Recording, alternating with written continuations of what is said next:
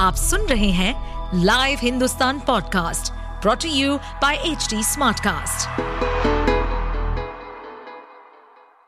नमस्कार ये रही आज की सबसे बड़ी खबरें। अंबेडकर ने जिस मंदिर के लिए किया आंदोलन वहाँ पहुँचे पीएम दिए दो संदेश। पीएम नरेंद्र मोदी शुक्रवार को नासिक के पंचवटी पहुँचे। यहाँ उन्होंने अपने 11 दिनों के अनुष्ठान के पहले दिन कालाराम मंदिर के दर्शन किए और यहाँ सफ़ाई भी की। वह पोछा लगाते दिखे और फिर युवा महोत्सव में पहुँचे लोगों को सीख दी कि हमें 22 जनवरी को देश के सभी मंदिरों की सफ़ाई करनी है और वहाँ आयोजन करने हैं। कालाराम मंदिर में दर्शन करने पहुँचे पीएम मोदी ने यहाँ सफ़ाई करके दो वर्गों को अहम संदेश दिया। एक तरफ़ उन्होंने रामलला की प्राण प्रतिष्ठा से पहले 11 दिन के अनुष्ठान की शुरुआत यहाँ से करके हिंदुवादी लोगों में उत्साह जगाया तो वहीं दलित तबके को भी बड़ा संदेश दिया। दरअसल कालाराम मंदिर महाराष्ट्र के बड़े धार्मिक प्रतिष्ठानों में से एक है। मारने से पहले सूचना ने बेटे को सुनाई थी लोरी, छह लाइनें भी उगल रही राज। अपने ही चार साल के मासूम बेटे की हत्यारिन सीईओ सूचना सेठ पुलिस के आगे राज नहीं उगल रही है। उसके चेहरे के भाव बताते हैं कि उसे कोई पछतावा नहीं है, लेकिन वह अपना मुँह भी नहीं खोल रही है। इस बीच पुलिस जाँच में जुटी है और उसे उस कमरे से कई राज मिले हैं।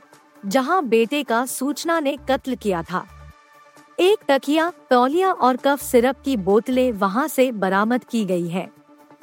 यही नहीं, एक बड़ा सबूत टिश्यू पेपर के तौर पर मिला है। इस पेपर पर सूचना सेठ ने आईलाइनर से छह लाइनें लिखी थी, जिन्हें पुलिस इस मामले के खुलासे के लिए अहम मान रही है। जेल में बंद सांसद फिर बने सांसद, बिना मुकाबला आपकी तीन सीटों पर जीत। आम आदमी पार्टी आप के तीन राज्यसभा उम्मीदवारों को निर्विरोध जीत मिल गई है। कथित शराब घोटाले में जेल में बंद संजय सिंह लगातार दूसरी बार राज्यसभा सांसद बने हैं।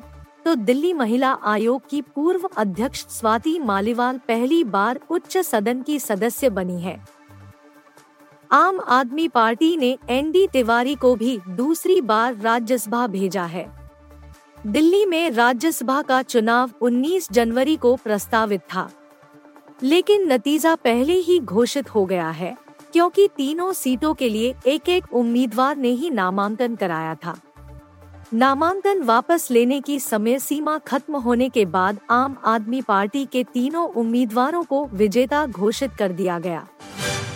कबाड़ उठाने वाली एक पचासी साल की बुज़ुर्ग को क्यों राम मंदिर से न्योता? अयोध्या में 22 जनवरी को होने जा रहे राम मंदिर प्राण प्रतिष्ठा के लिए बेहद खास और चुनिंदा लोगों को ही न्योता भेजा गया है।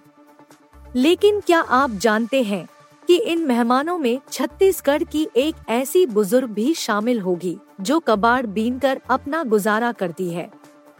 भले ही आपको यह जानकर अचरज हो, लेकिन यह सच है। आइए हम आपको बताते हैं, आखिर ऐसा क्यों और कैसे हुआ है?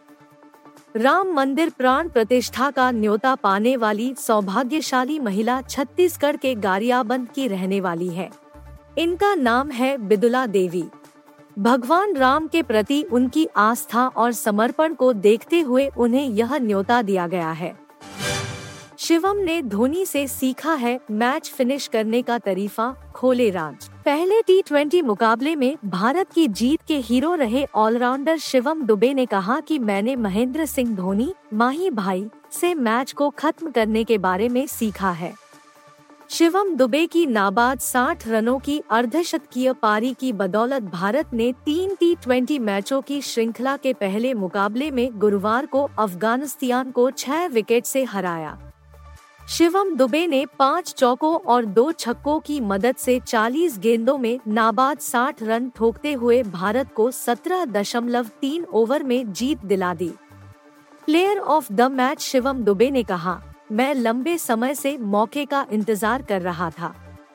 मैं स्वयं को तैयार रख रहा था। आप सुन रहे थे हिंदुस्तान का डेली न्यूज़ रैप, जो एच टी स्मार्ट कास्ट की एक बीटा संस्करण का हिस्सा है। आप हमें फेसबुक ट्विटर और इंस्टाग्राम पे एट एच टी या podcasts@hindustantimes.com पर ईमेल के द्वारा सुझाव दे सकते हैं। इस पॉडकास्ट पर अपडेटेड रहने के लिए हमें फॉलो करें एट एच डी हम सारे मेजर सोशल मीडिया प्लेटफॉर्म्स पर मौजूद हैं और ऐसे पॉडकास्ट सुनने के लिए लॉग ऑन टू डब्ल्यू